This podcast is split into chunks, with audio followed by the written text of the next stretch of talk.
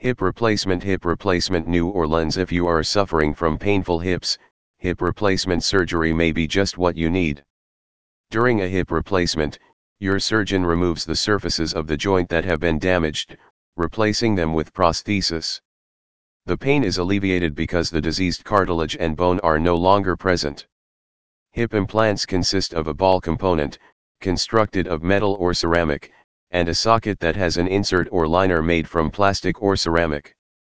The implants utilized in hip replacement procedures are created to be accepted by your body, and constructed to resist corrosion, degradation, and wear. Dr. Meyer performs anterior hip replacement surgery because it offers several advantages, including, not as much damage to major muscles.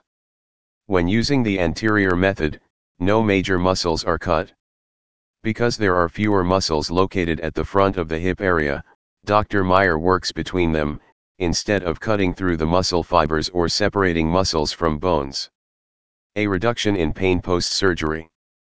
Because no major muscles are cut during the anterior approach, patients experience less pain following surgery and thereby need less pain medication.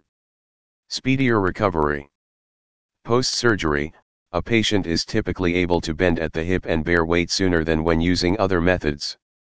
In fact, the majority of patients who undergo anterior hip replacement can walk with a walker or crutches much more quickly than patients who have had a traditional type of surgery.